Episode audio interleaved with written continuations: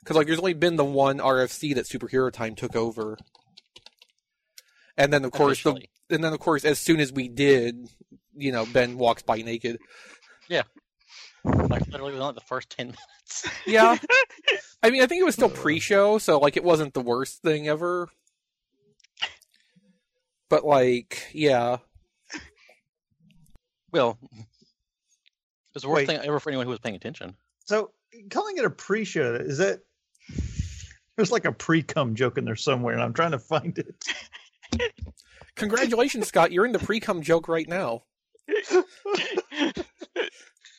Uh, It's usually in the urethra. yeah. Oh, that joke just kind of dribbled out a little too early. Shut up.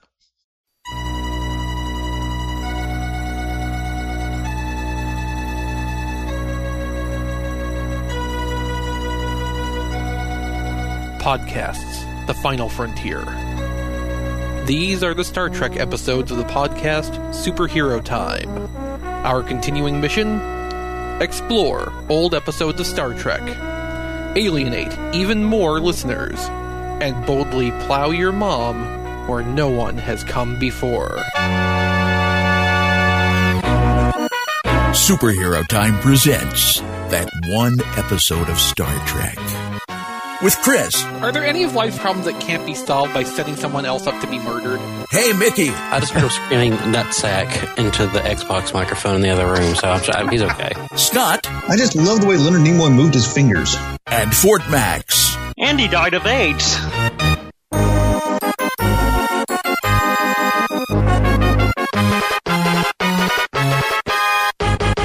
So maybe we should do a Star Trek episode. Yeah. We should do a Hmm. season one episode because those are the best. Yeah, they're they aren't painful at all. You know, as shitty as season one is, I always kind of love them. Yeah, There's Well, something very nostalgic about them, like more so than in the seasons they actually get good. I think I've mentioned this before. Like, you can look at season one of Next Generation, and it basically feels like a completely different show to the rest of TNG. It does, Hmm. yeah. Yeah. Season season two has that a little bit also. Season Oh. two has Space Irish, which is totally a season one episode. It- it is. It is. I think like one of the big things that makes the uh, first two seasons really feel separate from the rest of the series is that with season three they got the new director of photography who lit the show completely differently. They updated the costumes and did a little bit of tweaking to the set. So like in a lot of in a lot of um, qualitative ways, it is a different show from that point going forward. That's true. The lighting is hugely different. I- I've never really noticed it outright, but looking at at trying to, yeah, like season It's- one and two are lit in a way where it looks like you're watching something that was filmed for like big screen. Like it has a look of an '80s movie.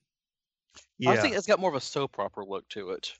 Everything's Yeah, it- really brightly lit without a lot of shadow. yeah, it looks like a television show. I mean, it, you it mean the looks later like one. seasons? The later No, The Uh, seasons. early- later seasons get more moody, m- more Right. softer tones. Right. See, to me though, that makes it look more like a soap opera. Everything's softer. There's less harsh contrast. Everything's brighter. Yeah, but you also have to take into the cinematography and how they frame the shots and everything else too. Yeah, But yeah, it's like these early episodes, like this one. It just felt it felt so artificial. It's like, oh, these are clearly actors on a set doing a TV show. You know, I wasn't sucked into the story because you know sometimes you watch Star Trek and like, oh, they're, they're on the fucking bridge, and it's you know it looks quote realistic. But with this one, yeah, it was just kind of like, you can see the strings. yeah, yeah, it was, it was like like painfully apparent to me or something.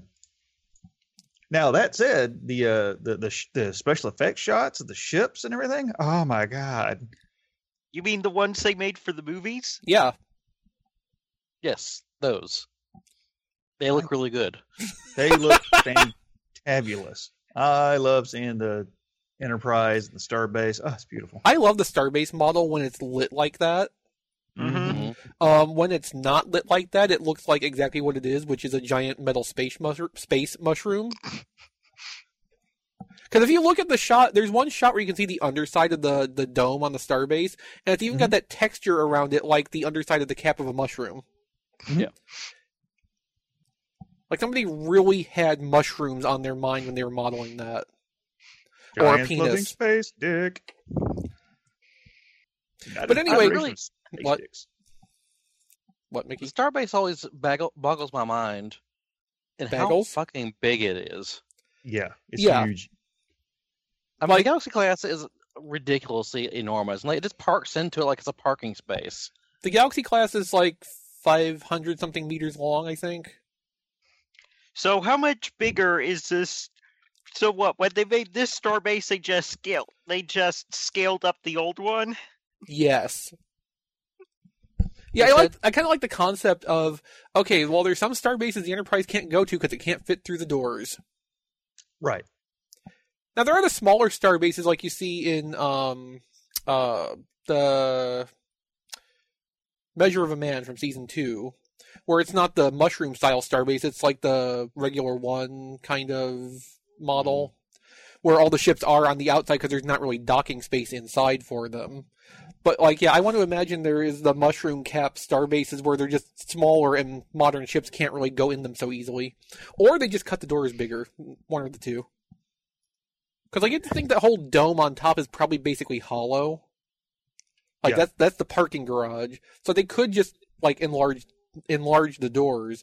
That doesn't really help the scale problem of like, you know, the relative size of the Enterprise to the width of the dome, but like So- No, see what it is is the more excited the people in Starbase are to see the ship, Oh right. the the dome. Okay, but see, in this swells. episode, there's a problem with that because, like, there's the shot of the Enterprise passing by that room with the big windows, and nobody's paying attention. Yeah, I love that scene because it's such like a a, a majes- majestic scene, and I just think whatever it's Enterprise. Well, like the Galaxy class, There's two Galaxy classes out there. Fuck it, we need to look at it. uh, three, I've seen a picture. three. Uh, There'd be Is- the is one of them Galaxy, not the blown up Enterprise, yet? and the Yamato. Yeah, the Yamato What? blows up in season two. oh, okay. We saw a clip on YouTube. We don't need to turn around.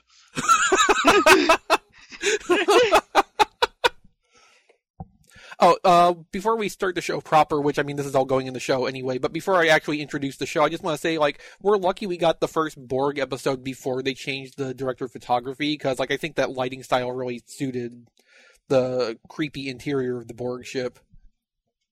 Like, it, it kind of worked for that situation, I think. Anyway, this week on that one episode of Star Trek, we're talking about, um,.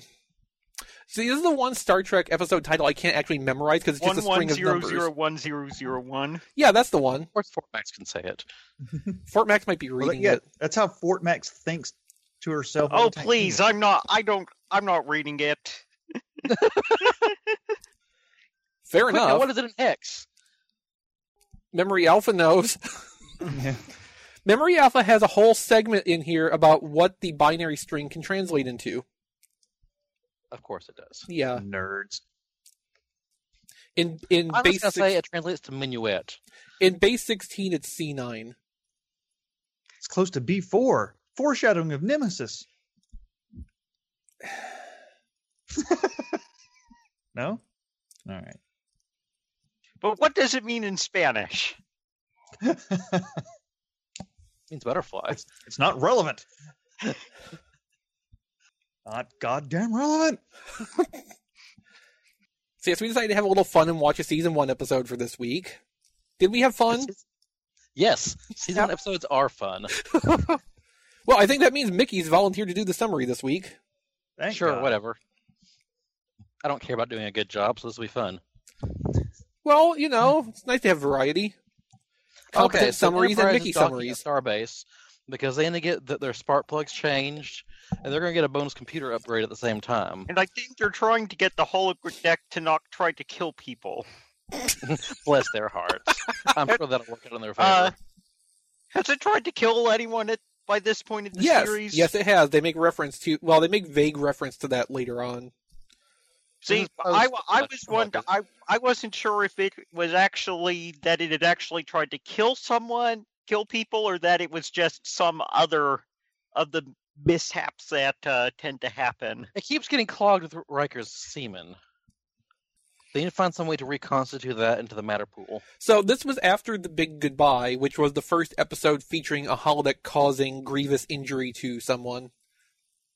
Because the safety protocols that stop you from getting shot to death turned off. Because that's totally a thing that should be possible. just turn it off and turn it back on again. You'll be fine. Yeah.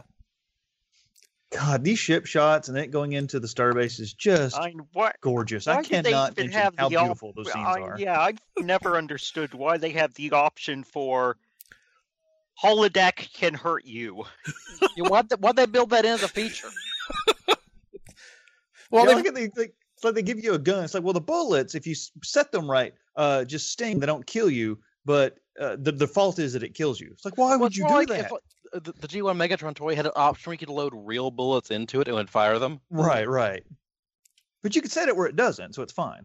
Yeah, right. It doesn't come with real bullets, but if you happen to have some, Right. Well, that's kind of like you know they sell the um civilian versions of like full automatic weapons, which are locked down to just semi-auto.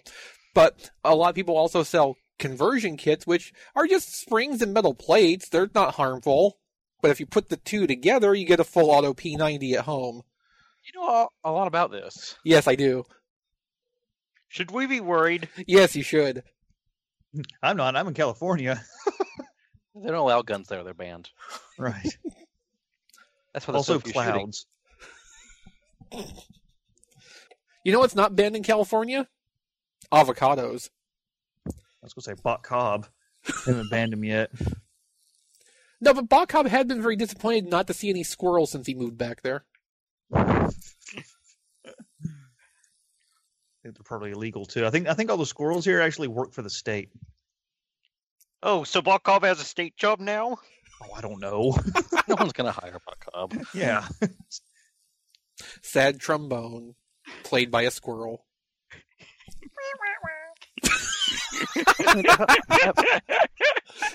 That's the sound of a squirrel trombone. It's very small.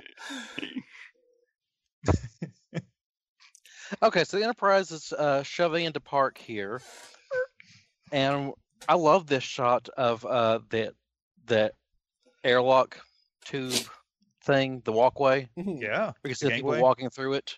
Yeah. That looks fucking fantastic. I And wish I it love whenever you didn't. see it, the nacelles not lit up and they're the wrong colors. Yeah, Well, they're off. I mean, they're parked, you know. Yeah, but the, the red part is just clear glass, and then you know you see the copper around the covers the blue Mm-hmm. Mm-hmm. the parts. That, it, I love seeing that for some reason. Yeah, no, I agree with you. It's fucking rad. the Okay, so um, now is this the only time we see the airlock being used for the Enterprise? uh, yeah. If my memory Thereabouts. serves, that's the only Yes, I appearance of this airlock. I think even when it went to when the uh, Enterprise went to DS9, I think it docked on the, one of those upper spires, but like at the saucer. Yeah, where it, would make it did the sense. logical thing.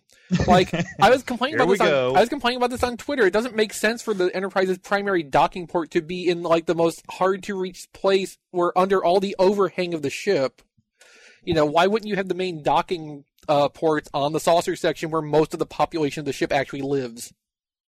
Now, of course, it does make sense that, yeah, there would be that, yeah, that could be the main docking section for the uh, drive section. Yes, if the ship has to separate before it goes into port somewhere for whatever reason, it would make sense. Yeah, have some docking ports there, and it's less of a thing because there's no uh, huge overhang Huge there. dish, yeah. Maybe it's an issue of like this is just the leftover technology from the previous generation, and it just costs too much to overhaul it for the Galaxy class. Well, it's that yeah, silly, we though, can make the name of entire yeah, we can make the entire station much bigger anyway. Well, that was easier. You just make your blueprints twice as large. Right. You don't have to design anything. All the decks are now 16 feet tall. Yes. It's like playing the Star Trek Online video game. No, like the the starbase is really an interesting thing. It's like you're it's like they're in a Zentradi ship. the starbase is an interesting thing too because like you know the series where we're actually seeing the inside of a space station full time that's a teeny tiny station by comparison Yeah. like i would like to see a show or something set inside one of these starbases And the amusing thing about DS9 is that space station actually had a, a purpose. It was for ore refinery. yeah Uh, what the fuck is the purpose of an Earth starbase? space dock Of a Federation. Yeah, why does it need to be that large? What are they doing inside the rest of that station? well i think Well- it's it's like when it was conceived of in the movie it was where they would do work on the starships like this was the earth space dock Right. Like there was only But- one like this, and it was where you know a ship would put in for refit and stuff. uh, when it was not needed to be out in like the, the space frame where they're constructing it over from the ground up, basically. Okay, yes, but that's what's going up at the top where the ship that should go in. Yeah. What's going on in the shaft? Who's working the shaft? Well, something that big, you have to imagine Engineers, needs a lot of mostly. power. So I imagine there's a lot of fusion reactors down there, yeah, I imagine- Supplies. and There's a probably a wo- probably a huge support crew for all the starships. Yeah, And I mean, because a people- lot of this stuff, they can't. They can replicate the base materials, but they still have to. the other the other thing to consider here is that as ships would put in for service and maybe be in there for two or three weeks, the crews would need recreational facilities, also accommodations off the ship. Uh, there's probably a lot of space that's not. And these would be used for multiple. They'd have multiple ships in there at once, of course. Yeah, so there's Yeah, probably a but so lot of the why wouldn't they just space. beam down to Earth?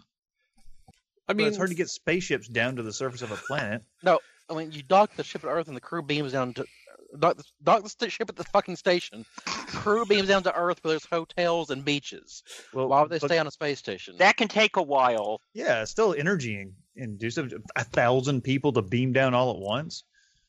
it's a lot of Why not? Or even transporter a- rooms. Post scarcity, bitch. Well, it's true, but it still takes time and energy to do that stuff. Mostly maybe the- Maybe time. the space station is all transporters then. it's just a one giant pad. Well, as the Evacuate joke all the goes- Enterprise that quickly six at a time. If you could transport an entire starship, you wouldn't need to. Okay. Anyway, so uh, Mirror Universe Picard is bringing these two aliens. up. I know, right? Uh, this one is zero one. The other one is zero two. No, it's one zero. Whatever. Yeah, it's it's I don't ten and care. 01. It's the writers are too lazy to come up with good names, so I'm way too lazy to bother to remember that shit they came up with. You know, there's kind of a problem societally when your names are two-digit binary strings because there's only so many of those. Yeah, Well, the Like, thing is, that they only have four- two names. Period. There's basically name one and name two. That's what every person on the planet has. One of the two of them. Maybe there's actually only four binars, which would be kind of stupid because you know binars, not quadnars. Experimental NARS. yeah. By curious Nars. Anyway, so they're on here to upgrade the holodeck and upgrade the computers because they're just friendly like that. No hidden tricks. Now, what I don't get is Keep this: com- trust the us. commander guy, the commander guy who the, the Picard ripoff, is just Uh, like, oh, these are the Quinceañera. Binars. Commander guys are fucking- Quintanera. Commander Quinceañera, is what you say? Yes, I just identify with fourteen-year-old girls. What can I say? fifteen-year-old girls. Get it Goddamn it, right? Scott, you're from California. You're acquired Spanish. That's not far from the truth. But yeah, he's like he just talks about them like as if they're old friends. Like, oh yeah, this is our new equipment. You know, this is just the way we do things now. Here are the binars. It's like, well, who vetted them? I mean, who? You know, is this like an ongoing relationship? Are they part of the Federation? Are they just they just show up and offer to do this one day? What the These are Oh. hell? my mistresses. See, the cool thing is though, if you actually want to like have sex with a binar, it's an automatic threesome. But you can't do that because it's only twosomes they work in. So you like, it's like Yeah, like you're you're you're injecting code into a closed system. You're going to create a crash. Oof, Um, that sounds hot. look, look, I've already worked my eight hours today. I don't need to work anymore. Injecting hot loads of code into systems. Let me parse some phrases in your ear. I like how Wesley spends the entire episode staring at their asses, going, "I wonder what it would be like to fuck one of them." Yeah, he just stares at No, 'em. no, no. You have. You can't fuck one of them. Fuck two of them. Wesley is just fucking staring at these bitches. Rude. I mean, he stares at them as if he's just he can't keep his mind off their tight little orifices. He stares at them like he's never seen an alien life before. Like, what the fuck is this shit? Where's their air? Riker, are you seeing this shit? They're pink. they don't look at all like little testicles. And they're like how guilty they are too. Nope, nope, everything's fine. Everything's fine. Nope, everything's fine. Yep, we're good. Uh we're uh stack We're over- overflowing. we're Yeah, overclocking, we're overflowing yeah. stacks. We're overclocking. I Is it getting Computer's warm in totally not here? gonna overheat. Yeah. I got some liquid cooling for you. I love the the binary to say everything's cool. We're just doing our thing, and then they keep casting these shady glances over the shoulder, like are they watching us still? Yeah. But they're practically twirling their fucking mustaches. Yeah, Wesley just stares at them like, I'm gonna. He's just he's formulating a way to fuck one of them. He's got to be. Two of them.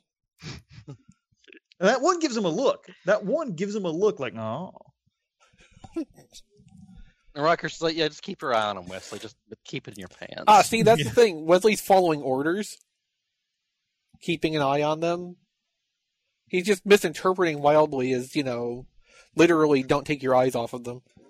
well, thank goodness Rocker didn't say stick to them like glue, because like he would have actually literally glued himself onto them. Yeah. Yeah. Well, you know, Wesley. now So let's begin a day in the life of Riker. Either that, or he would have gone off and invented some new of some new type of glue to stick to two of them at once. He would have invented a binary adhesive. Oh god damn it. Ugh. ha. Ha. that it, it was either adhe- adhering or it wasn't. I'm tired of adhering these jokes. So yes, a day in the life of Riker, otherwise known Which as you may no, continue, hey, Mickey. a day in the life of Riker, otherwise known as nobody wants anything to do with Will. Well, except for Tasha and uh, Worf, who are like, "You want to come get the shit beat out of you in a, a, a violent game?" And what are Like, these like, "Ah!" outfits? Like- So Parisi squares. Right, like what the hell kind of sport must that be for how these outfits are laid out? The entire left side of their body is armor clad. and their right elbows. also, no cups. So apparently, nothing ever happens to the goods in this game. Well, I mean, we only see Tasha and Worf clearly. Like Tasha doesn't need one, and you know Worf's a Klingon, so they probably have a cup built in anatomically. And plus, needing a cup is not, Not honorable. honorable. Yes, the head of the Klingon penis is armor plated like the tops of our heads, Like a starbase. so the females can't bite it off. I mean, you joke, but that seems like it would actually be important. Yeah, I know, man. It's memory Klingon beta is circumcision is weird. rough. But yeah, so what we know about Parisi squares is that apparently it's violent, can get kids killed from playing it, and weird armor. Yeah, I mean, what I I assume it's basically high lie, except you're not throwing it at targets, you're throwing it at people. and it's bladed. And it seems like, you know, you block with your left side and you attack with your right elbow then, because those are the parts that are reinforced. And watch your crotch. Actually, I, always bet you do. they have to load people to the trebuchets and fire them at the other team. Oh, that'd be the best. I don't explain why we never get to see it played. So as uh, Yara and her team waddle off to victory, the lights go out, and Riker's confused. Computer, what the shit? And Major Barrett helpfully tells them, "Oh well, we shut down the lights because the computer upgrades because we uh, No, sense no, no, one will we not- specific specifically shut down the lights in the um, unused areas. In order to free Yes, up that's how I was computer going to finish that resources. sentence. Thank you for it, Max. They shut You're the welcome. lights they shut the lights off to free space in the computer. Yes, Because apparently Riker does not count as a person anymore. and apparently, uh, lights takes up lights Memory. being on takes up computer memory. Yeah. How many gigabytes of lights does the Enterprise have? Uh, no, well, probably about uh, 128 megabytes. That's not that much. That's a huge amount back then. Oh yeah. At least several kiloquads. They didn't invent that until Voyager, I don't think. Is kiloquad like a, a measurement of like a lot of cocaine? Mm, No, no, it Oh. it's a whole lot of fours. It's well, it is, but only in a in a in a central area of a university A kiloquad is four Tim Currys in a group. like that. All right. That, that's what you Main- call a mainly flock of Delta. Tim Curry, a kiloquad. Tim Curry. Yes, thank you. Keeping the paladin alive in superhero time. So uh, Riker says, "Well, okay, whatever. I'll go check on Jordy and Data and see what kind of fun they're having." They'll hang out with me. Data's being creative and painting. Well, And correction. I love how I love how pretentious Data is too. I love how he's playing up. I am being an artiste. So Jordy is teaching Data to be creative. because that's how creativity works. Yes, I mean, I didn't know how to be creative until someone taught me right. the, the very strict rules of crea- creativity. Yes. And then Riker basically just leaves making fun of them. Hey, a blind guy teaching a robot to paint. Some, somebody ought to write a book Ah, Riker. about you Both of two. them turn around and give him the biggest "fuck you" look. Yeah. no, I busted out laughing. You This is- fucking cunt! Get out of my Jordy- quarters. Jordy looks over like motherfucker. Also, it's Like, curious that even they- Data looks annoyed by it. Like, dude, not cool. I love how fucking pleased Riker is with himself. He is so pleased with himself. He just smirks and goes, He's just, ah, nerds. "Commanding officer, they can't do shit." you know, it's good that Riker got the beard from season two because he looked like way too much of a smarmy asshole this whole season.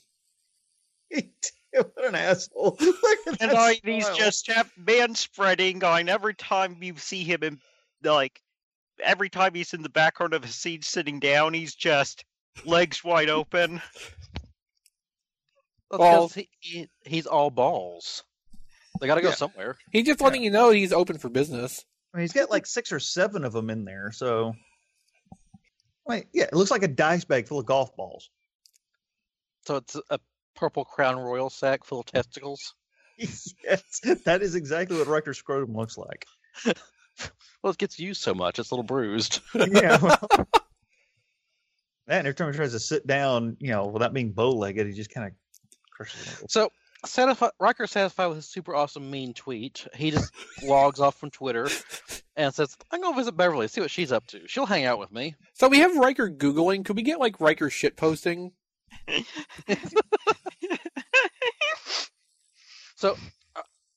Riker walks into the scene and sees Beverly and says, "Hey, looks like you're packing to leave the ship forever." No, it's like 12 episodes too early for that. Not until the end of the season. It is a weird thing, and also, why does Beverly look like she's 25 but wearing makeup to make herself look older? She looks strange. I always thought that Beverly kind of puts makeup on herself, or th- the makeup artist do it for her. Like sh- she should be like in an old west type of thing. There's something very Yeah. saloony about her makeup style. in I this agree with generation. you. I think it's weird. I agree. I think it's I just think that, it's the like, blush. I suspect just like in universe, Beverly never learned how to put makeup on correctly. like she's completely self-taught. Well, didn't she teach Law how to do it? Well, or that was it somebody explains- else that she was teaching. Yeah, and Lol died, so we know how that turned out. Who was it Beverly was talking about makeup? Uh, no, it was Oh, um that was the the, the, ginger episode. Jedi, yeah, Yeah, Janai. Yeah, the, the the Digimon old guy. he got younger later. It's fine, He got younger and hotter. and then evil. I do like about I, li- Beverly just runs the hell out on Riker too. Well, that's kind of like the running. that- Bye, that's the gotta get off running. the show. that's the running joke, though, isn't it? Like nobody wants to hang out with Riker today, Mm-hmm. unless you know it's to get him beat up. I like that Beverly's excuse for leaving the ship is like, I found a way to, to marry science with machine. It sounds crazy, but I'm totally going to make it work. Yeah, and then she cackles like a mad scientist. Oh, So up, Okay, Krieger, you go have fun with your Nazi robots. Just get off the ship. up, up, up, up, up, please. My penis can only get so erect. So, desperate for friends, Riker goes to talk to the Binars. So bottom of the barrel. We finally hit bottom of the barrel. But you know who's absent this episode? Troy. I didn't even notice until you mentioned that. Yeah. Sad, Well, isn't she's it? normally so critical. So, Riker's asking the Binars, so what are you doing to the holodeck? Um, making it better? We're you want to tur- test it? We're turning sure, off. give the- me a bar. we're turning off kill you mode. Yeah. Riker wants a jazz bar. The first thing that pops in his head is Kansas City. No, that's where you, that's, no, that's where you get barbecue sauce from. Really, Riker. Kansas, famous for its jazz. Well, Kansas City, Missouri. It's more like blues. I think Kansas City, Missouri would be more. Missouri is more about the blues than jazz. I don't. I don't get why. As you were thinking of either Mississippi or you're thinking of Louisiana. Right. Which he figures out eventually. Yeah, so finally he's like, oh yeah, that's right, New Orleans is jazz. Duh, I'm dumb. Basically, basically, Riker wants someplace to bone for a little while, so he asks for a trio and an audience. yes, but no, shit, this is too many audience. I need much less audience than this. A little more intimate. Maybe just like ten or twelve. So, so the key word for slut is intimate in holodeck speak. I have to remember Yes. that. Well, I think the computer is uh, cross-referencing with, Goo- with Riker's likes and preferences. Mm. Like it's Mm. learned when Riker says intimate, they know it means conjure up a slut. Right. So the computer generates bar slut number one, a blonde. This is for some reason unsatisfactory. Well, because Riker says blondes and jazz don't mix. Yeah, I don't really get that, but I'm not like a jazz aficionado, so Well, that's such a great Rikerism, though. yeah. I mean, I believe it because he said it. So the This- computer darkens things up to brunette. this episode basically is just you know a Rikerism. Yes. Gross. So it's about this point in the episode I'm beginning to wonder is there is there going to be a plot in this episode? Not I yet. was We're thinking- only about halfway in. Well, yeah, but I mean, as I was watching it last night, I was thinking, I was thinking, uh, is there anything actually going to happen? Yeah, we're gonna see Riker make friends. Oh, that's exciting. Because the only So- person who wants to hang out with Riker today is a hologram. That's Who's programmed, programmed to like yeah. him. This sounds like a Yeah. Geordi episode. Why isn't this a Geordi episode? Well, this is first season. It's before they knew who Jordy was. Yeah. That's true. This is before Geordi was someone. Yeah. But anyway, so brunette isn't dark enough for Riker. So he, he just turns the brightness all the way down. and we get Minuet. Who looks a little bit like a really young Janeway. She does. She also has sort of uh, 80s soap opera look really hard about her. Well, yeah. Ah, well, every time you the know, this camera's on her, actress- She got soft focus. This actress was recurring in Law and Order from very early on, so you're not far off. I mean, she looks like Barbara Walters in some of these shots. It's so fuzzy. I think a lot of it is not just the hair, but it's the jewelry specifically, which really screams 80s at me. Yeah. Oh, yeah. Like painfully 80s. And that's really a problem in this Hmm. particular scene because this is not an 80s jazz bar. No. But she looks 80s as fuck, right? Yes, she is anachronistic. Yeah, she should look like she's from 1958, which is the year he actually specified. Yes. So of course he gets she you gloss over the fact that he does his famous line says, you know, what's your I didn't name? gloss over, I tell- hadn't got to it yet. Oh, okay. All right. Let him finish. Oh, I try to. Sometimes I get So it. then don't Riker gets go to back his famous yet. line. I'm not taking that joy from Hey Mickey. You kidding me? All right, so we did enough discussing about Minuet. Let's introduce ourselves. Allow myself to introduce myself. What's your name? And tell me you love jazz. Actually, I fucking hate jazz. This place just has really good cheese sticks.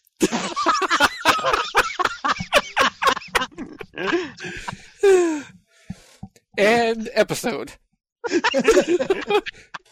Freeze frame, roll credits. It's got cheap whiskey. That's why I'm here. a loser likes jazz. Well, she's Minuet, and she loves all jazz except for Dixieland. Why not Why is Dixieland? that? You can't dance to it, you stupid motherfucker. Ah, And Riker's like, I can, watch me. Give me some sp- I'll dance to this shit. pulls out like a cane and a straw hat and starts Dixieland dancing to it, swinging his arms and everything, kicking his feet up really high. Like, "Ah!"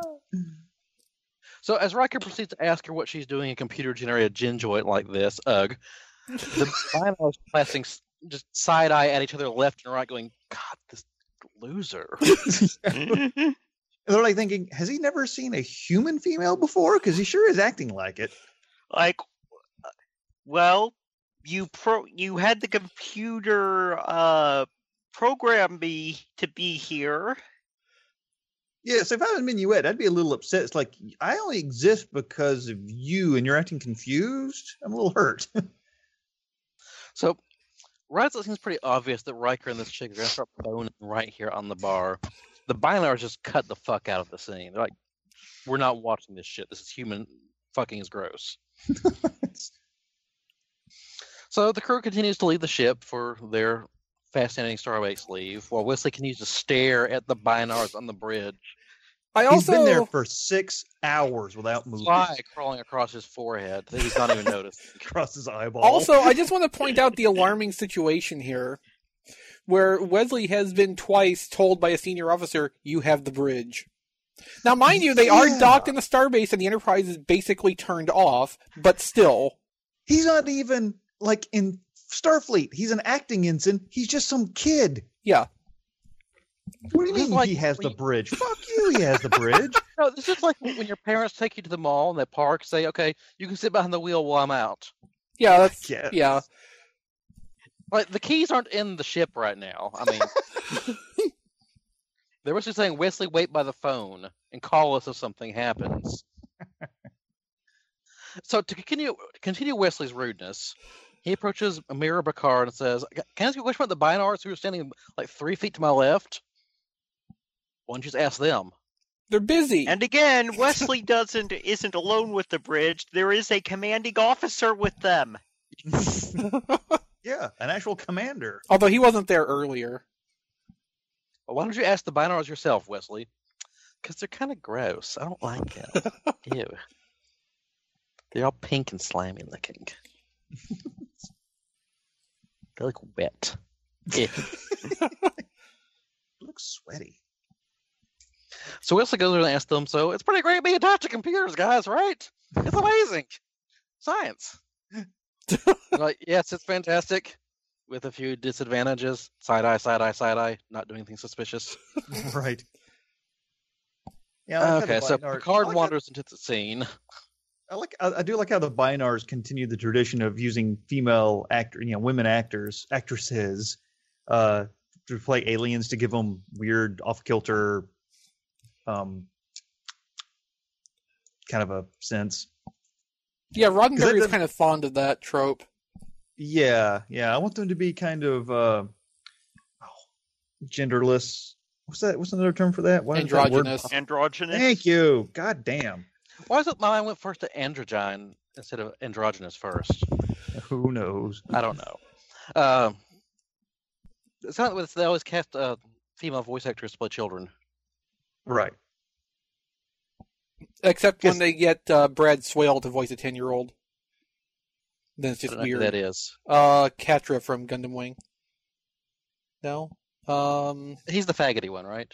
Oh, well, it's Gundam Wing. I mean, That- yeah you'll have That's to the be more joke. specific I know, I thought I was completing the joke.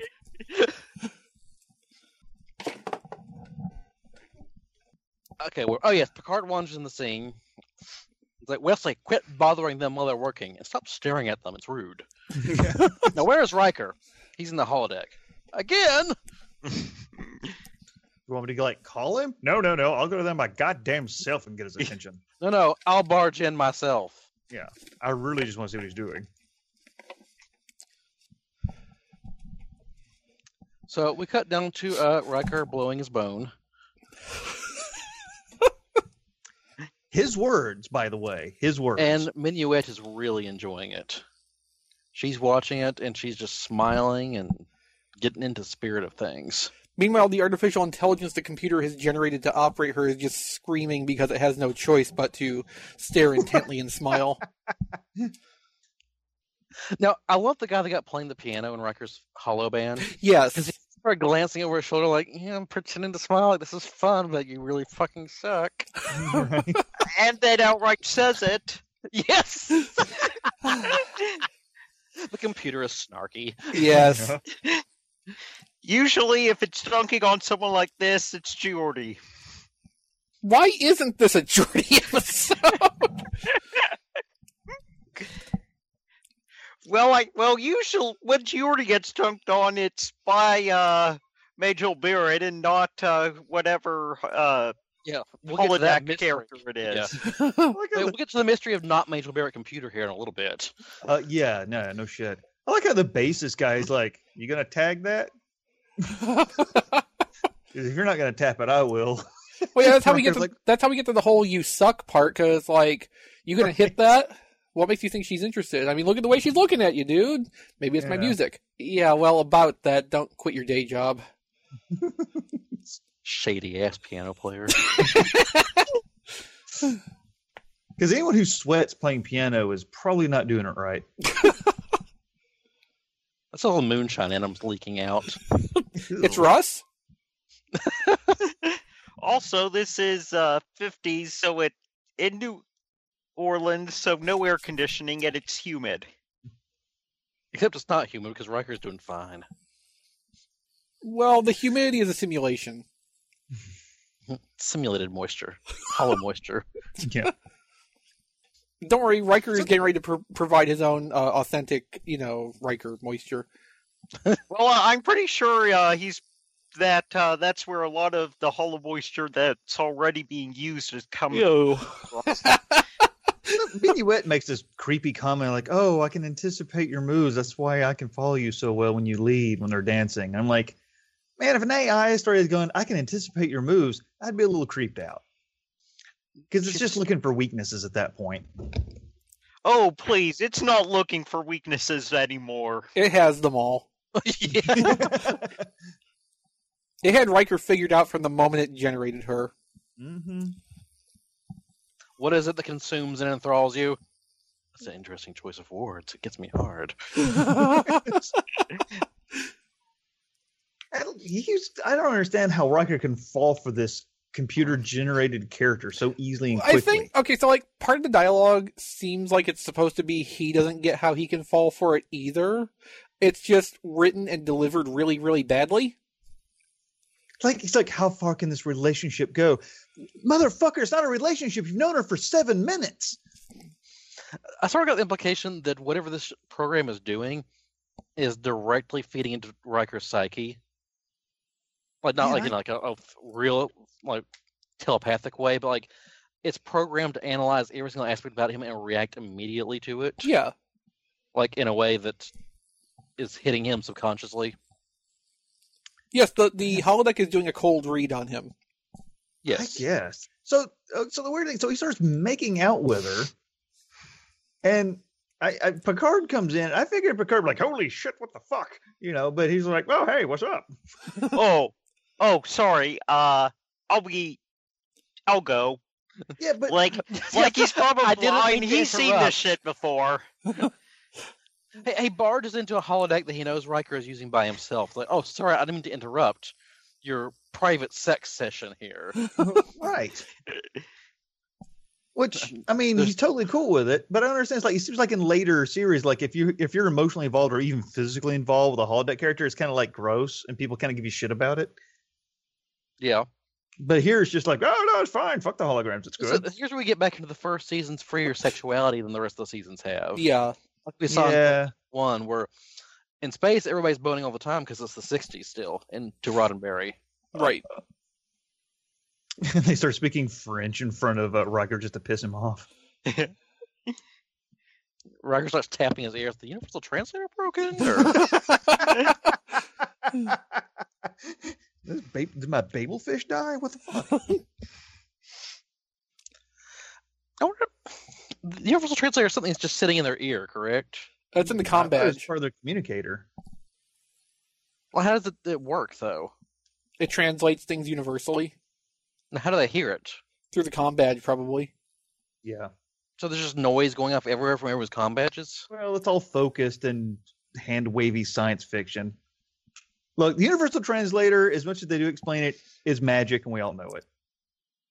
Well, I'm sure Daystrom Institute has an answer for this. Look it up. Pause the program. I always assumed there was like just like a tiny little earbud receiver they just put stick inside their ear that's like a patch or something. Yeah, maybe. Always, I always assumed it was the uh, com badge. I believe in the, the technical manual it talks about the com badge having it. And I Also, think Well, they th- is the processor for it, but I think the actual speaker for it would be someplace where no one would hear it. Yeah. Uh, the Like, am I- Ferengi have the Ferengi have in-ear universal translators. Deep Space Nine established that in the fourth or fifth season. Oh, that's the yeah, little green men. Yeah, Well, they also have huge ears that are able to fit whole things like that. But They yes. could put a whole hard drive in there if they wanted to. put a Mac Mini in there. yeah, but then they're just culturally appropriating the binars. Ooh, You can the fist gravest in the sin. ear. Except when the Ferengi do, they call it cultural acquisition. we bought it from you fair and square. Those are our words now. Maybe that maybe that's why the, in 24th century no one uses the N word because the Ferengis bought it. I've got the copyright on it. You can't use it without paying them. Right, exactly. so to the I better just stop. it's funny, but it's wrong. The Ferengi are such a wealth of potential lore. Oh shit. All right, so Picard's like, okay, well, I'll leave you two fuckbirds alone. Yes, no, no. Why don't you join us? I insist. And I'm My just there going God. like, whoa, really? Uh, uh, Is the captain the first officer going to bang the slut in the holodeck? Yes, I like this show. Yeah, let me sh- let me show you the Picard maneuver. It's like I'm in both holes at once.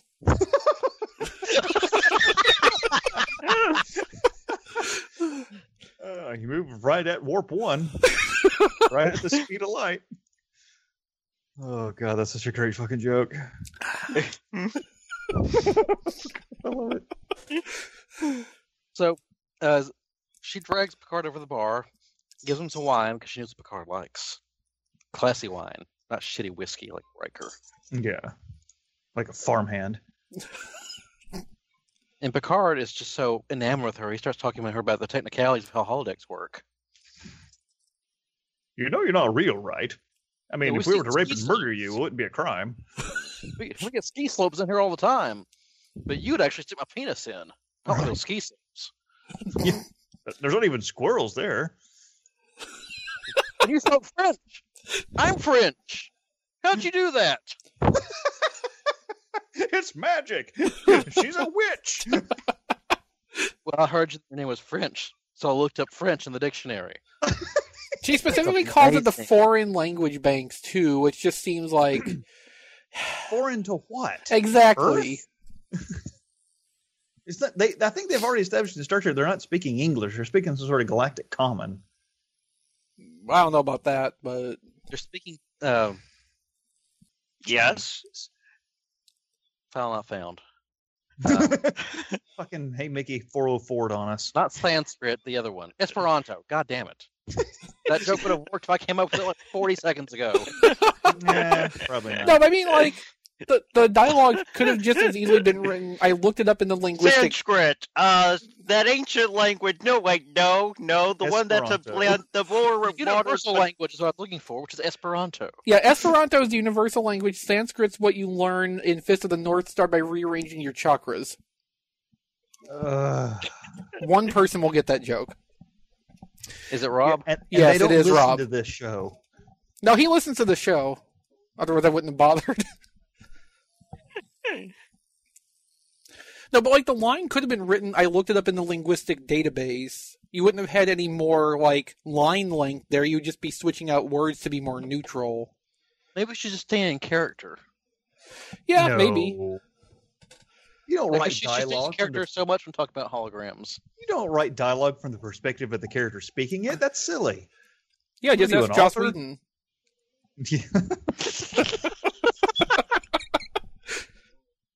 Oof. All right, so uh, Wesley uh, stares at the camera and calls down to them in the holodeck. Oh, No, no, he he's did- no. calling out to Data and uh, Jordy. Uh, Yeah. uh, guys, there's a problem. Uh, the engine's blowing up. So here's the great thing: like Data is like, can you be more specific? Wesley says no, and then immediately goes into more detail on the problem. Well, continue to stare directly at the camera. Yes, well, he's assuming they have a monitor and can see his face. That's my story, and I'm sticking to it. But yeah, Wesley's like, "Can you come up here and like you know check my work or something?" So, but you know, instead Dave's like, "Well, no, that's stupid. The problem's in engineering. We're gonna go down there." Yeah. no, idiot. We're going to engineering. So another one of these things where it's like, oh, we have 17 safety interlocks to keep this very thing from happening, and now it's just happening with no problem or no warnings whatsoever. Boy, it's almost Okay. like somebody disabled all of those computer-controlled mechanisms. Huh? Ah, How could or that have physical happened? ones for that matter. Well, it's the Enterprise. Everything's controlled by the computer ultimately. Apparently. Well, that was the whole point of the season two episode Contagion, where it's like, uh, you know, ninety percent of what the ship does is completely out of our control. Right. Which, on one But the- level, makes sense because the Enterprise is, as they say, the most complicated machine ever built by humans, and it'd be basically impossible to control every bit of it manually. At the same time, that's fucking scary. Well, that's why later on Yeah. they're given the option to manually adjust their neutrinos to keep them from drifting. Manually? No, the computer has to do that. That's impossible. So anyway, um, Data and Jordy determined the ship. Yes, the ship is blowing up because the integrity field is breaking down for some reason. They can't stop it. So they try and call Picard, but he's not answering his cell phone. Uh, he's left it on vibrate. So Data assumes, I guess I'm in charge. So uh, let's set an autopilot course and abandon ship. Yeah. Everyone casually walk to the exits. You've got three minutes. It's like that scene in Spaceballs. All 2,000 of you, we're going to beam you out five people at a time. Not six, because we're not using the back pad. Well, they also say that there's at least 20 transporter rooms, so like, you know, that's 100 people per cycle. If every cycle takes 30 seconds, um, that's not enough time. I want to assume that the space station is using their transporters to beam people out. Yeah, probably. But they wouldn't need to go to the transporter. No, pads but to okay, so do like, that. okay, so like, some of the people are being sent to the 20 transporter rooms on the Enterprise, which probably includes the cargo transporters, we don't really say. Some of the people are being sent out through the docking port. And then going probably all the way down to the engineering hall. Well, I mean, people who are already in the secondary hull and nearby, it'd be, it makes sense to evacuate them through that. It'd be faster than sending them to a transporter room that might be three or four decks away. Um, right, yeah. but wouldn't most of those people be uh, going through that uh, to be uh, Starfleet? Yes. Now, That- I that's the swear, whole some of point. the people running through the hallways, uh, there was one lady, I swear she was wearing a towel. they got her right in the middle of a sonic is there anybody shower. carrying an ice cream maker? No, but back to Mickey's point, like, so you have some people going from the Enterprise transporter, some through the docking port, and then the Starbase would be transporting some of the people out themselves, not using there's the different Enterprise's categories transporters of as a bridge. Escape here. Right. And some people going out in a shuttle. Some people just shoot themselves out of an airlock. Being launched out of torpedo tubes. Yeah. But yeah, there is one shuttle that's uh, float, floating by there.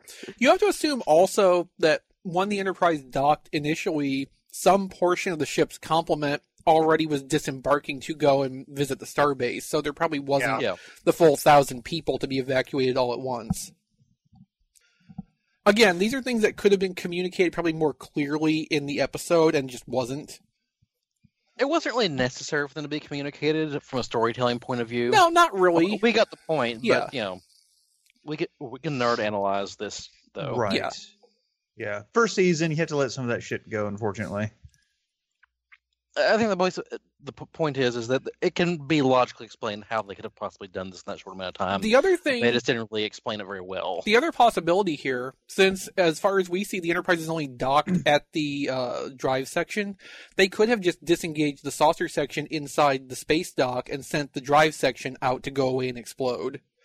And, you know, sidestep some of that evacuation problem, but, you know, special effects budget.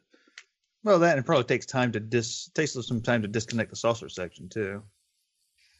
Yeah, I mean, they Probably don't. not that much time because that's kind of what this whole design is for. Is for Mm-hmm. Yeah. After I said it, you're right. It doesn't make any sense. I mean, they're never really clear on how much time it actually takes to disengage safely. But considering the first time we see them do it, they're doing it in an emergency at warp nine. They can probably speed the process up pretty good if they No, need I to. just- yeah. So, this is kind of a neat thing because I mean you get, get reminded in this episode that Data is you know pretty high up in the rank. he's number Uh, and three. he takes he takes control of shit, man. He put he fucking grabs us by the neck and takes control. Yeah, I mean, like at one point, Jordy's like, "Are you sure we shouldn't check with the captain before we do this?" And it's like, "No, by all information available, this is the correct choice to make." And then he calls for the evacuation without any more thought on it. Yeah. Well, he's also the commanding officer on the on the ship, as far as he knows. Yeah. So, So after everyone's off, he checks again to make sure that what's hap- going Uh-huh. on with Riker and Picard, and like they're not on the board the ship. Okay, Well, the computer Uh, doesn't so- specifically say they're not aboard the ship. The computer says all Yeah. decks empty, yes, Right. which 'Cause they asked is him really who's not the- true because they're on the bridge.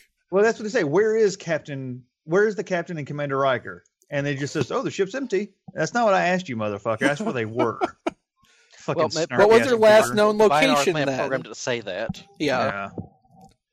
So they said, well, okay, we're going to beam out now. So they hop in the turbo lift, and then appear on the starbase. because they turbo lift to transporter room one and beam over. I know, but it's very awkward editing. Yeah, I mean, Yeah. at the same time, they could have just been like Starbase beam us out, Yeah. Right. and they still have only had to show them beaming into the Starbase. They didn't even need to add the effect on the bridge. You just They had didn't the really need to do that at all. They just said, "Okay, we'll beam over to the starbase now," and then you cut in the starbase and it shows them there. That's well, no, okay, so like they already have the one shot of them beaming into the Starbase. I'm just saying, like you could have the line Starbase beam us over, then you cut to the inside of the Starbase and just still just show them beaming over. You don't need like a second transporter effect to make that work. yeah, Oh but my no, God. we s- script them to go over to the t- turbo lift instead, and Yeah. like, it just confuses things. It muddles it. Yeah, I agree. so so they get off the ship. They're sending the ship like an autopilot to back out out of the base. Beep. Thank you. Thank you. That's exactly what I was doing when I was watching the episode. yeah, that's all I could hear was like, And I just love watching the ship after it backs out, just turns around like, "Bye, fuckers." Pew. yeah, Yes, because it's about halfway out the door. They start getting the reading in the starbase. Hey, the containment field's fixed. The fuck you say? right. See ya.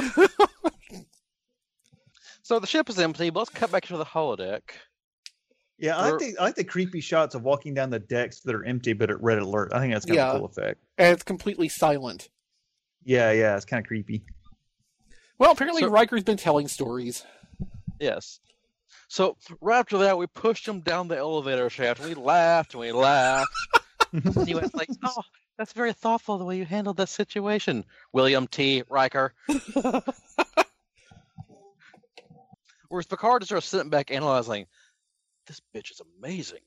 You Oh, know, God. Give me one of these. you know. I just realized like a great hazing thing for somebody making their first like tour on a starship would be to like push them into an open turbo shaft and just let them scream until they realize there's no gravity and they're only falling from the momentum of being pushed. You're a sick little bastard. You know that? yeah. So I thought you were going to say to shove them in a, into a uh, holodeck without letting them know that it's a holodeck. Can you imagine the horrors you could perpetuate on someone with that? That would be fantastic if you just put in the holodeck to like look like a hallway for the first part. Uh huh. And you like walk them through the, the open arch and like you know keep walking down the hallway. It's not like something sh- terrible happens. Ship blows up. Yeah. Someone's like impaled, like in the middle of the corridor or something. Like a beam There's a fell whole on them. region, People start getting sucked out into space. Sorry, blown out. Thank you. As long as I finish, I don't care which way you do it. So Picard realizes that Riker's starting to get blue balls, so he really should step out of the scene now. Yeah, I, I really, I don't want to see this. I really gotta get the fuck out of here. I've got to place my order for one of you. uh, in main engineering, can I get a uh, holo, a holo projector into my ready room? yeah, just right over the desk. Yes. Which binar programmed you? I need to go talk to one of them. Somebody was like, "No, don't go. Stick around." Really? Please, please dance with me. I'll let you feel my boob. Where are you going? Stop! Then she tries Well, to take him keep to the here. chair. So the, the stronger she tries to keep Picard there, the more Picard's like, uh, no, something's not right. Uh, thankfully, though, when something's not right, the arch at least shows up and opens. So Hmm. maybe the Yeah. binos did fix something. Right. I mean, their communicators don't seem to work, but yeah, at least I can just leave. They didn't even lock the door.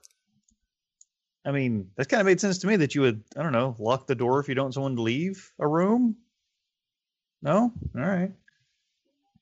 So by talking to the computer, Riker and Picard figure out uh, what exactly has been going on with the rest of the ship. That it's evacuated, that it was going to blow up, and now it's not, and now we're flying away somewhere. To where? The Binar planet. Dun, dun, dun. Oh, look, it's uh 30 minutes into the episode and we finally got to the plot. Uh, I told you, halfway. Ugh. Slow burn. As in, we forgot to turn the oven on. It's like, oh shit. Yeah. I mean, no up to a preheating here. up to a point, it just looked like an interesting, like you know, day in the life episode on the Enterprise, which is not a concept that's not interesting to explore. See What is- also Data's Day. Exactly. Of course, that was also season four, by which point you had enough like material of the characters built up to make it like really hit. So they confront Minuet about this. Like, you were supposed to, just supposed to keep us occupied, weren't you? Yeah. Okay. Yeah, like her- she's not malicious. She's just programmed that way. God. Oh, I did not see that coming. Oh shit! We should probably do something about this, uh, or we can stay and hang out with Minuet. Hmm. Ah, fuck it. Let's go save the ship. But she loves jazz. Captain, where are you going? Yeah. Fine. See, we know she's a hologram because no b- other human being loves jazz. no, people tolerate jazz. And like the joke always is, like it starts here and just continues through the series. Riker loves jazz. He's terrible at playing jazz. Which means he's actually really good at playing jazz. But I think it's like you know Cisco and his baseball.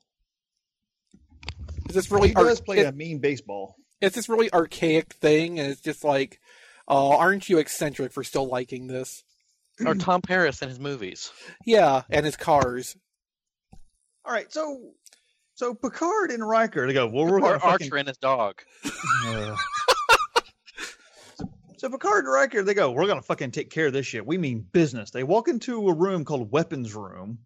Wonder what's in I'm like, there. oh, oh shit! They go into the armory. Man, they're gonna come out like all like armored up and like fucking rifles and like grenade photon grenades, all kind of cool shit. They hadn't And they invented the just walk phaser out with rifle two yet. Type two hand phasers.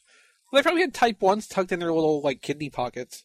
I mean, their butts. seriously, this is how they get prepared for like when someone takes over the ship. Well, I Okay. mean, okay, it's still like halfway through season one. Pulling out the Type two phasers is getting prepared. I guess they're like gonna go shoot some aliens or go dust busting. I really wish someone had made a toy of the Type two phaser from season one. Thought they did, didn't they? No, Uh, like are you people sure? have made prop replicas since, but like there wasn't a you know electronic toy of any kind released. I it was some of those things I wish that um was it Art Asylum that was doing the stuff during Enterprise. Um, whoever it was, I think so. whoever it was who was doing uh, fairly good quality Star Trek toys at the time, I really wish they would have gone back and done some of the uh, more obscure retro stuff. I guess I'll say because like the Dustbuster phaser is not as famous as like a movie phaser. Yeah, I thought they. Yeah, look. There. What do you got? Uh, da, da, da, da, da. Checking the. Let's see. No, I have that. That's this. That's from season three onward. Oh, so you're about. Oh, so you're like very specifically season one. The the actual Dustbuster phaser, yes, Oh, okay. Wait. which looks substantially different to this. Oh, does it? Okay. Yeah. I bought one of Was these there in not? 1993. Okay, no, I guess there wasn't. Okay. Because they made the Type 1 f- phaser for the, the Galoob line. Uh, they also made another Type 1 in the Playmates line, which is like the size of a hockey puck. Okay. Because I had the Galoob one, I believe. Mhm. Yeah, because I know I'd seen little the little hand phasers before, but Yeah. okay, not the. Okay, let me see if I can get like a shot of them because they they have them, but I don't know if we even get like a good look at them. In this episode, anyway.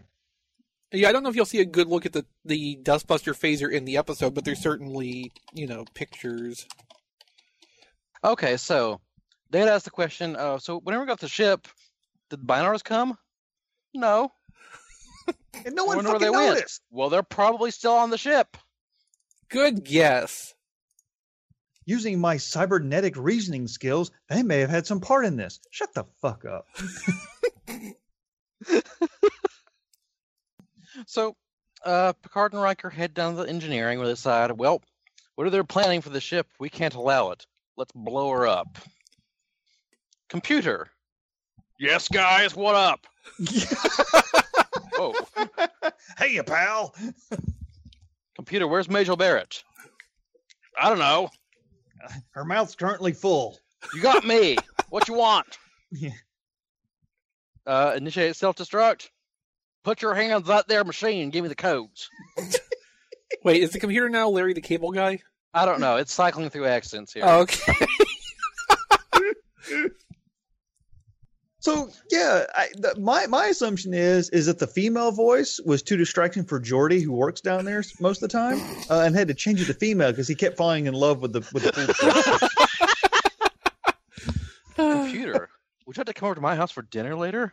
I Negative. don't think that's a good idea, Jordy. It's like Major Barrett sitting here. I'm actually married, Jordy, to the Saratoga. Oh, gross. Oh well, that's Same that's ship. doomed. Yes, tragic. Oh God. Oh, now I'm gonna cry. so I like how Picard and Riker that they do have a plan when they're gonna beam onto the bridge. Well, okay. Well, so- Riker's first plan is I'll beam into the turbo lift and force the doors and take them by surprise. Because no one's gonna hear eh, Uh huh. trying to get the doors open. I'm assuming this is before they invented Jeffrey's tubes. yeah. So, but they, so their plan is they're going to beam into either side of the bridge to whoever's in there is going to get caught in a crossfire. And Picard's very helpful. Is like, well, maybe one of us will make it. You go first. I'll come in ten seconds later. right. And clean up the mess. So they beam in. Hold on, I'm, I'm a little behind on you there. Oh. Oh, my. Let's see. Uh, so Data's feeling uh, guilty about all this shit because it's all his fault. yeah, it is. Yar helpfully says, "It's not your fault, Data. It's this shifty motherfucker over here about the binars in the ship." Also, Damn it, Data can't, Quinceanera. so Data can't feel emotions, but he can feel guilt. Soon was a monster. I'll I'll build you. A, it's been a Catholic roboticist. He feels guilt. Uh, they don't eat wafers; they eat punch cards. this is the base program of Christ. Ah, see, that's how Data was uh, prevented from becoming evil, like Lore. He was just made to be able to feel guilt. Well, that's definitely one thing that Lore does not feel. Right? No. Lore does Oh. not feel guilt. Lore Curse them feels again. Lore feels pride. He takes pride in fucking people up. Lore is the best. the shame his last episodes were so fucking terrible. Well, you know. Okay, so they bring to the bridge and they see a wad of pink chewing gum and silver spandex lying in a pile. God damn it, So- Jordy! Stop sticking your gun under the console. So, you know, Riker decides to be cautious and shoot it repeatedly. Yeah. Huh, wonder what's wrong with them. Zap. Well, now they've been disintegrated by type by setting sixteen. So the Balinars are apparently dying ish. Well, they certainly But don't hey- look very healthy. We're at planet Binar now. Binaris. By Binar. this. Binarf. Venus. Hey, guess what? The binars live in a binary star system. See, this is proof that like God has a sense of Fanfic humor. wrote this. this is the fanfic a fanfic would write. Uh. So yeah, okay. So the thing with the Binar is apparently their homeworld, their entire planet's controlled by one central computer, and even Binars that are light years away are affected if that computer goes down. I guess. Why?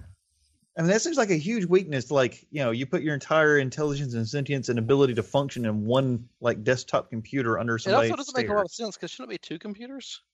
Thank you. Yeah, she would do Atronic like in the 23rd century. It's dual core. It should be technotronic. it's a Pentium 2. they just need to pump up the jam. Hit the turbo button. So anyway, uh, Baldy and Brownie figure out that oh, they've uploaded all their data into the computer after wiping out everything we've saved. Thanks. All But my shit. selfies. It's encrypted. What the fuck do we do? It, there's a password on it. Um, data. What do we do? well, they wanted you to figure this shit out, so it's probably something really fucking stupid and simple. Well, what kind of clues do we have? What did they leave behind? Well, there's the whore.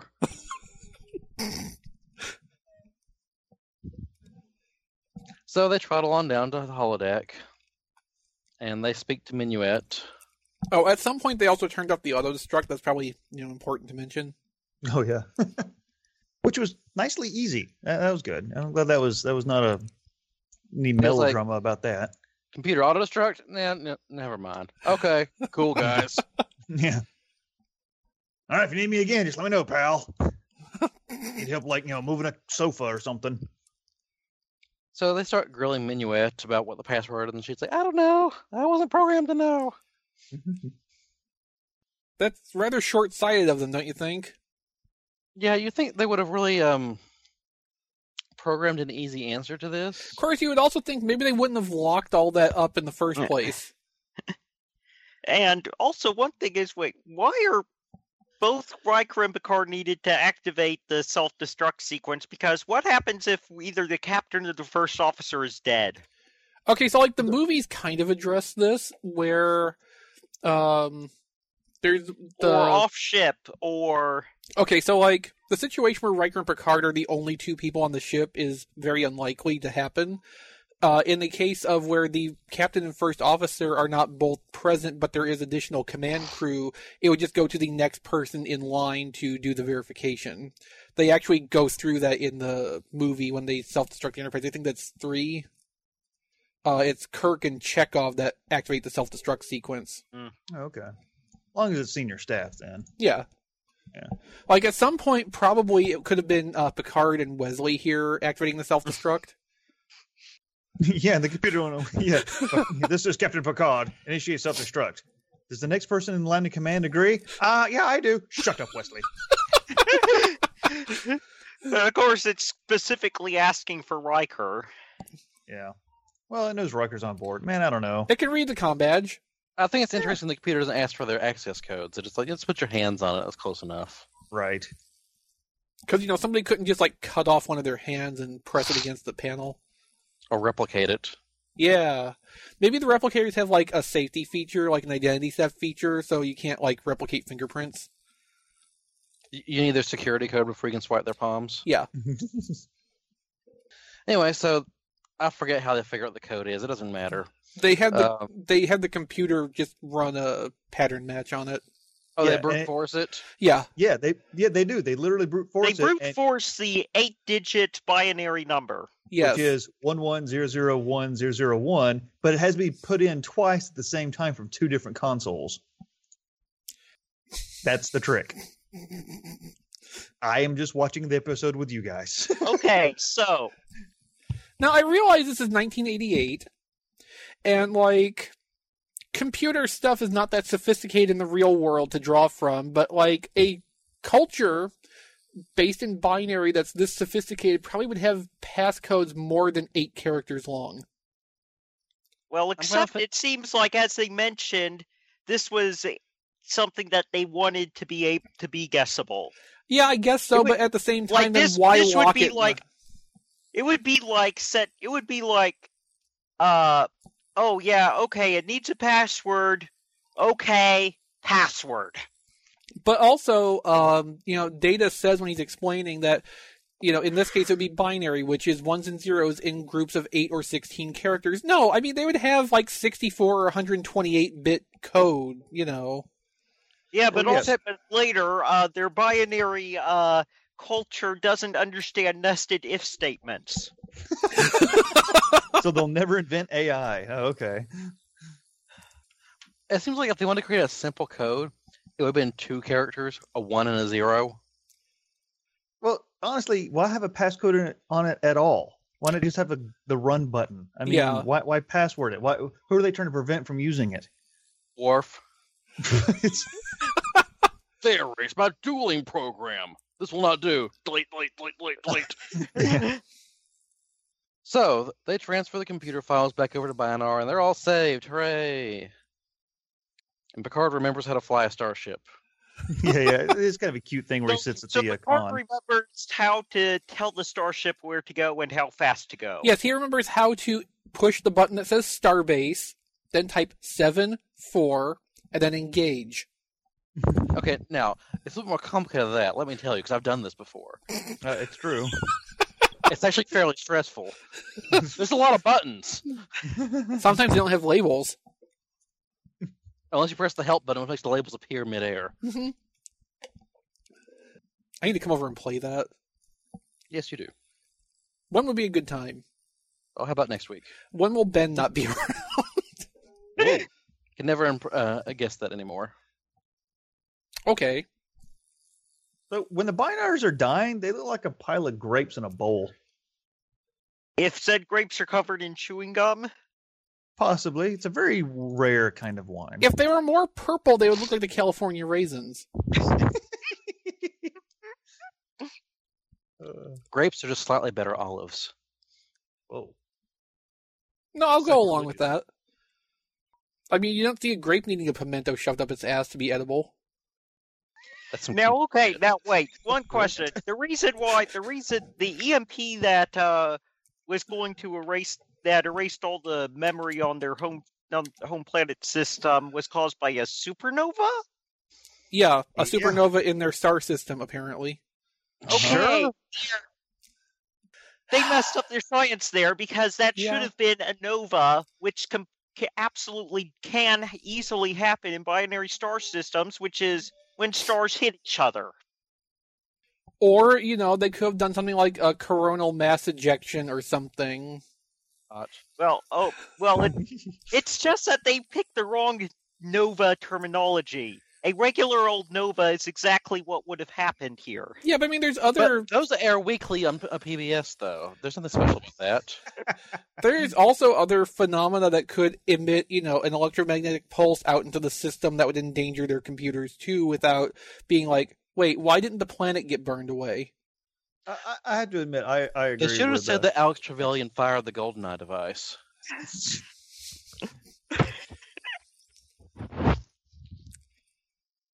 Uh, so they back they do a backup restore from their computers. So they're telling me this entire planet with thousands of years of, of, of advancement, who are who are, have a whole species of living computers. They're fully integrated. Their entire planetary computer system can fit on the computers on just the Enterprise. Well, that's why they wanted the Enterprise specifically. It was the only computer available that had enough capacity to do what they needed it to do. That they could get out but the there. fact that it- yeah. but the fact that it has that much capacity is a little strange to me. Well, I mean, it's the Galaxy class starship. It's the most advanced Federation starship in existence at that point. yeah. Well, It has the computer capacity No, of an it- entire you planet. know what would have been, you know what would have been a lot easier? What? Chicken wire, or tin foil, or aluminum foil. Around the planet. Yeah, just make a Faraday cage around the planet. the backup star. Yeah, just put it in a lead lined room. You're fine. put it in a fucking Faraday cage. You're good. Faraday cage and have a few people in there to hook it up to uh, hook it back up once uh, everything's done. Again, I got to go with Fort Max on this. Yeah. No, but like, so the Enterprise at this time has enough computer capacity to back up an entire planet, whereas Sure. when you get to Voyager, they have enough computer capacity in their stupid little ship to uh, apparently house the total sum of human information, including like every Starfleet and Federation record ever in existence, because you never when- never know when they'll need to look up some mundane thing. it's just Wikipedia. It's only. It's not that big. Wikipedia's not that big. It's just all text and a few images. No, but like basically they have all Federation knowledge at their disposal, so like that kind of shows computer capacities. Yeah, I mean, as well it should. I mean, every starship should have a completely updated database of kind of everything. Why not? I don't know. I still actually think that's kind of a stupid thing. Like when Voyager out in the middle of nowhere is able to look up like identity records for who Seven of Nine used to be. I There's don't no know. Uh, It's reason just for like- them it's to just- have that information in their data banks. You know, Well, no, it's not Like mission oh, going, specific. that's They want- personal. It like personal private should be private information. Yeah. you know, it's a contrivance because they can't like interface with the you know Yes, here's master the thing, Starfleet Ryan, we're- database. Where seven to seven of nine's family wasn't Starfleet, No, they were civilian. right? So why would s- they have s- uh, personnel rec- personal records of civilians? Well, obviously the Starfleet NSA was after them because they were doing shady shit. So these were like the you know surveillance files on them. the intelligence briefs. These are our people of interest. We may kill them someday. What a weird episode. So, um, the day saved. Riker says, "If you'll excuse me for a minute, I'm gonna. Uh, I left the uh, oven on in the hollow deck. I'll be right I- I back. left the Bye." pe- I left the penis engorged into my pants. I need to go take care of that. so he runs back to the hollow deck to find Minuet. Only she's not there anymore. No.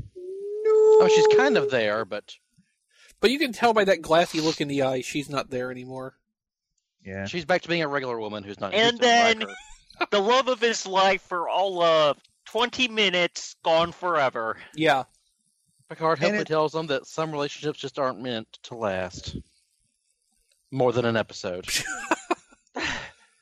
I mean, To be Is it fair, really- that's on most of his relationships. Yeah. I, I Like just, that one from last week. I just don't understand like how he got so enamored by this fucking holodeck creature, and like it's like this thing that's like what falling in love with a holodeck character is like this normal thing apparently. Maybe Picard was okay with it just because of the whole novelty of it, because like he was going on and on about how unusually sophisticated the programming was. And I mean, it's it's not like when Barclay was uh, having is When he made his Troy sex doll. impacted. yeah. Because I mean, that's one thing. Like you know, making a, a simulation of someone you know in real life to fuck them.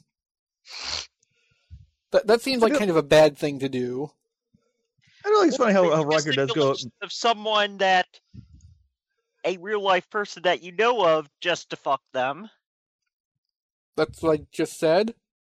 well, that you know, or well, Jordy didn't know uh, the Enterprise designer. Right.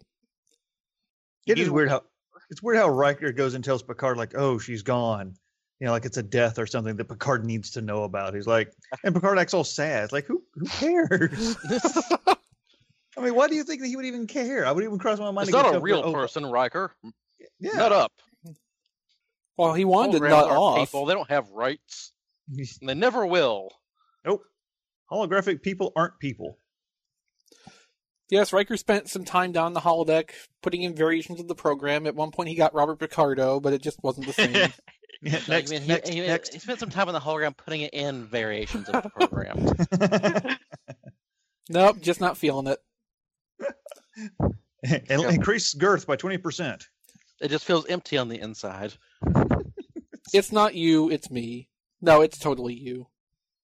Oh man, All I love right. season one episodes. so a- again, it's one of those things like, well, I can see the concept what they were going for, but uh, yeah, what a weird clunky episode. It just feels so weird after watching you know season four, five, and six, and the good episodes and the characters already established. Watching these early ones is just weird because you see what it's supposed to be and what it will be, but it's not there yet. it Yes, has what this Nick, weird thing where it's halfway between stage and screen. Y- yeah, yeah. Like it's good enough to put on TV, but like they're still kind of fumbling around like they're performing it live. yeah, yeah.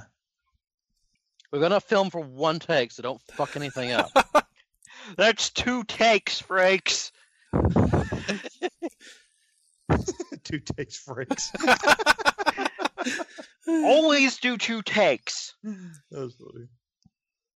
So So speaking of that, he is going to be uh, directing some of the episodes of Discovery. One episode I good. heard.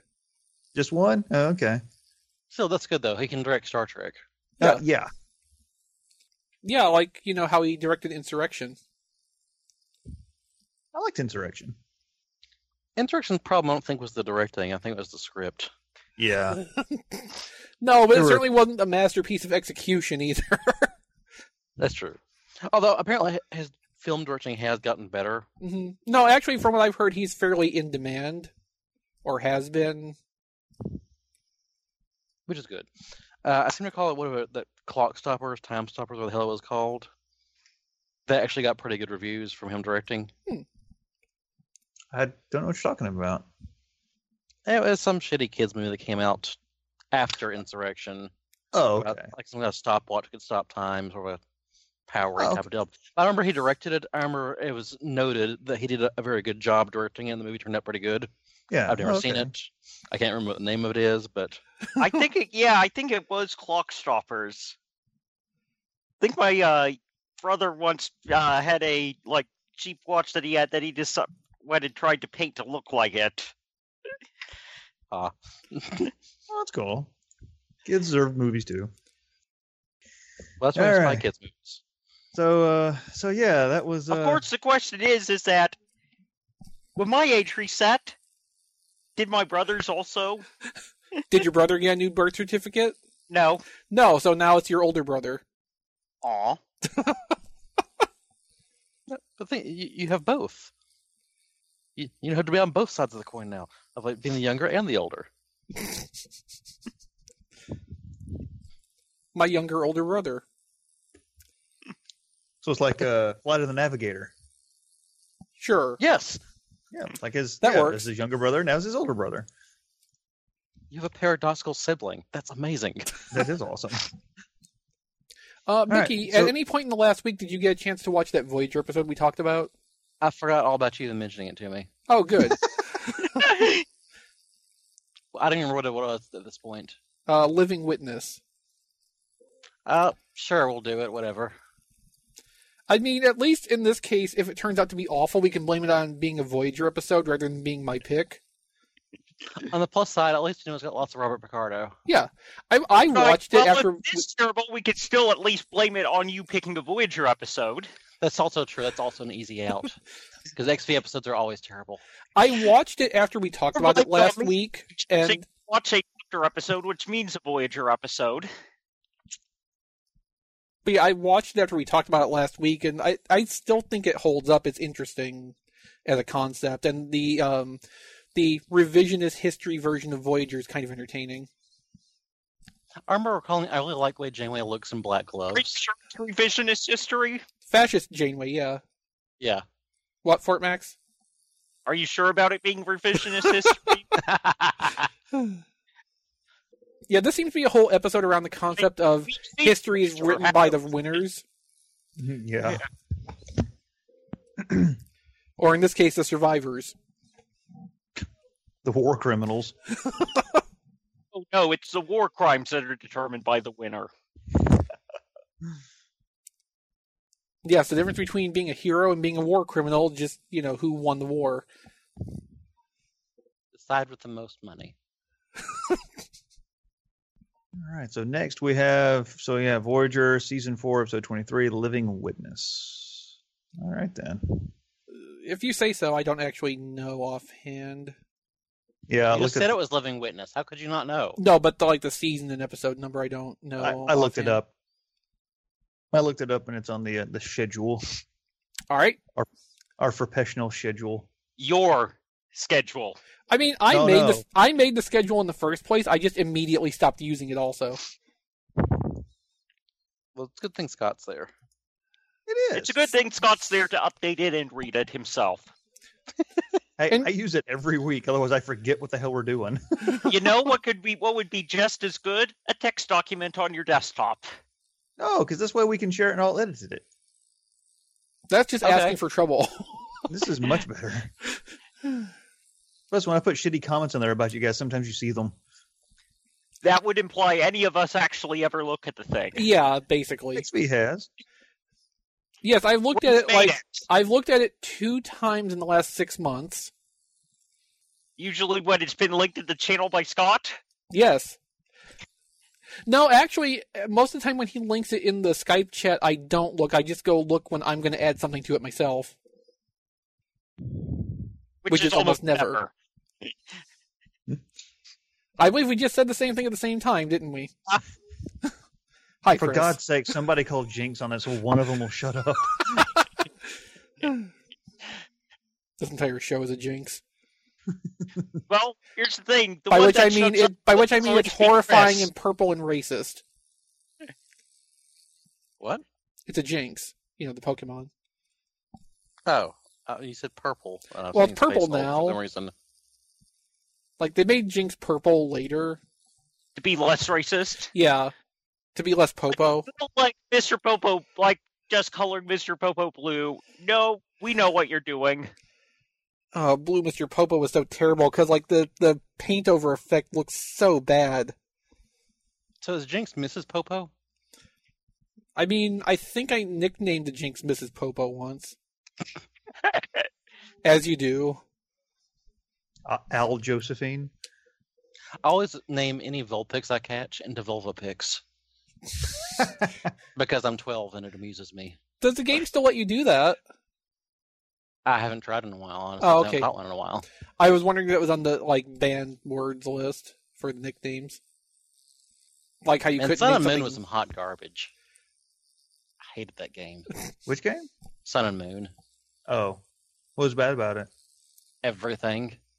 I mean, graphics or story? Uh, or... the pacing was bad. Oh, the graphics are fine actually. The pacing was bad. The balance was atrocious. Um, the characters were beyond insipid. Oh, Um, I got about halfway and I couldn't take it anymore. It's the first Pokemon game I couldn't bring myself to complete. oh, geez. And that's after logging like 130 hours into every previous game. Yeah.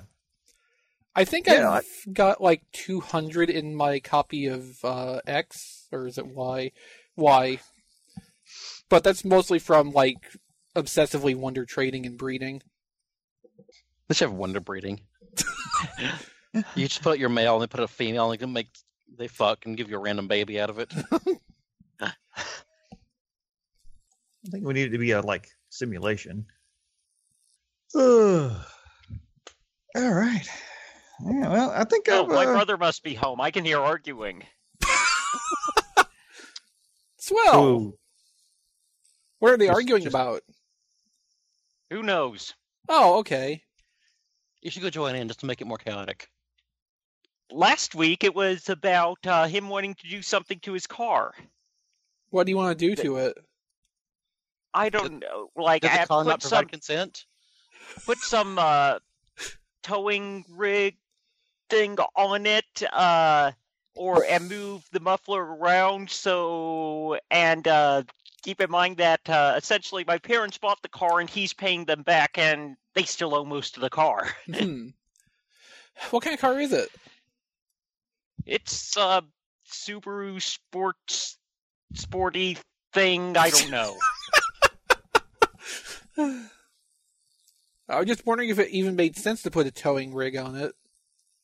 it doesn't. it's a, it's, a, it's, It's an a- MR2. It's a coupe. It's a poop. Okay. I don't think you can just call people that. Fecal Americans. A coupe. Oh, well, it sounded like you said poop. Well, No, that that would be the ghost the ghost of JD haunting me. Yeah. Fort Max. Take the toll road. It's over here.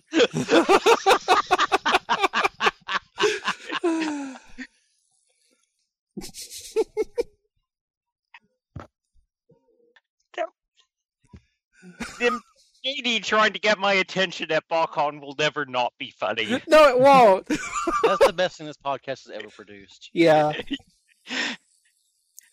Oh, good And it- times. The thing is, I missed most of it because I was trying to figure out where that well, where someone was yelling for Max from. You missed most of it because you weren't paying attention to JD. Oh, I miss JD. So do I. I don't. Why couldn't JD have taken me instead? that way we could all still enjoy him. Depends on how you mean that phrasing. Or Take him Paladin. Well, why couldn't God they have taken Paladin? Wow. Well, I wasn't going to say that because it seemed a little excessively cruel. Well, look, it, it would have been a mercy. He lives in Detroit. Wow. wow. I'm going to tell Paladin you said this. It's going in the show, so like Paladin, Paladin, hey, hey, hey, hey, hey, hey. Guess what Fort Max said about you? Guess what Fort Max said about you? Oh, God. Oh, God. You're going to hate him so much. You're going to hate her so much. Well, Paladin would have just mumbled something uh, uh, inco- in, in unintelligibly. I mean, Like- for all we know, Paladin's here right now and his microphone's just stopped working. yeah, did you ever tell him to not be on the podcast? You should edit the intro so it says, and Paladin, and just blank.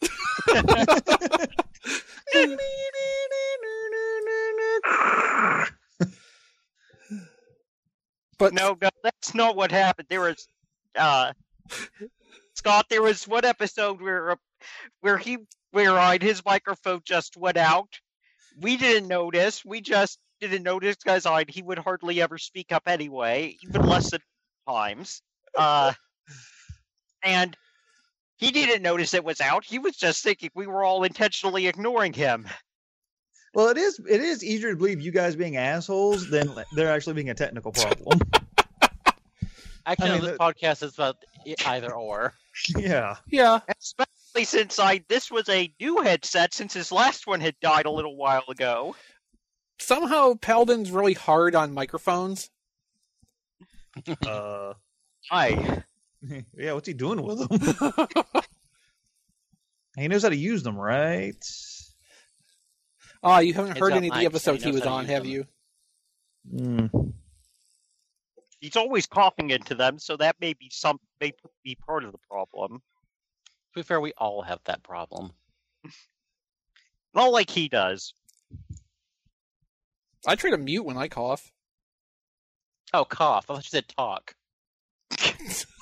Sorry. Yes, Paladin talks into his microphones and that's what kills them. They commit suicide. They can't take it anymore. You would think that'd be more Ken's problem than Paladin's. Eh,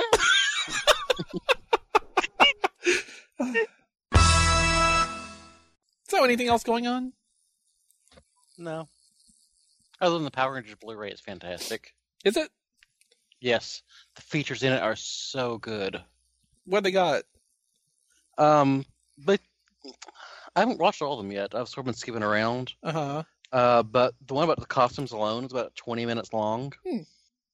It's not just them talking about, oh, we designed them to look cool. It's like actually shows them building them out of, you know, foam and refining them, talking about how the materials they created just used for the costumes, having to do the fittings and again, the size, so they could breathe and move humanly.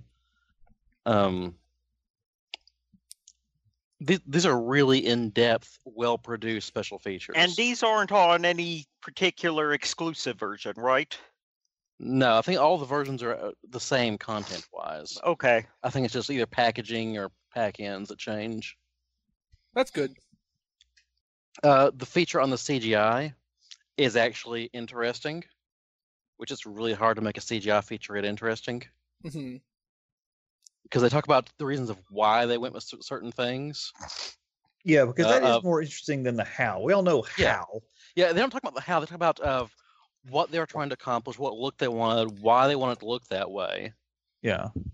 Like they talk about, you know, and their- why they specifically- went for CGI with this, practical for this, Yeah, like they talk about specifically, like you know, how they wanted, like the uh, decisions in that went into it, rather than the this is how we right? executed it.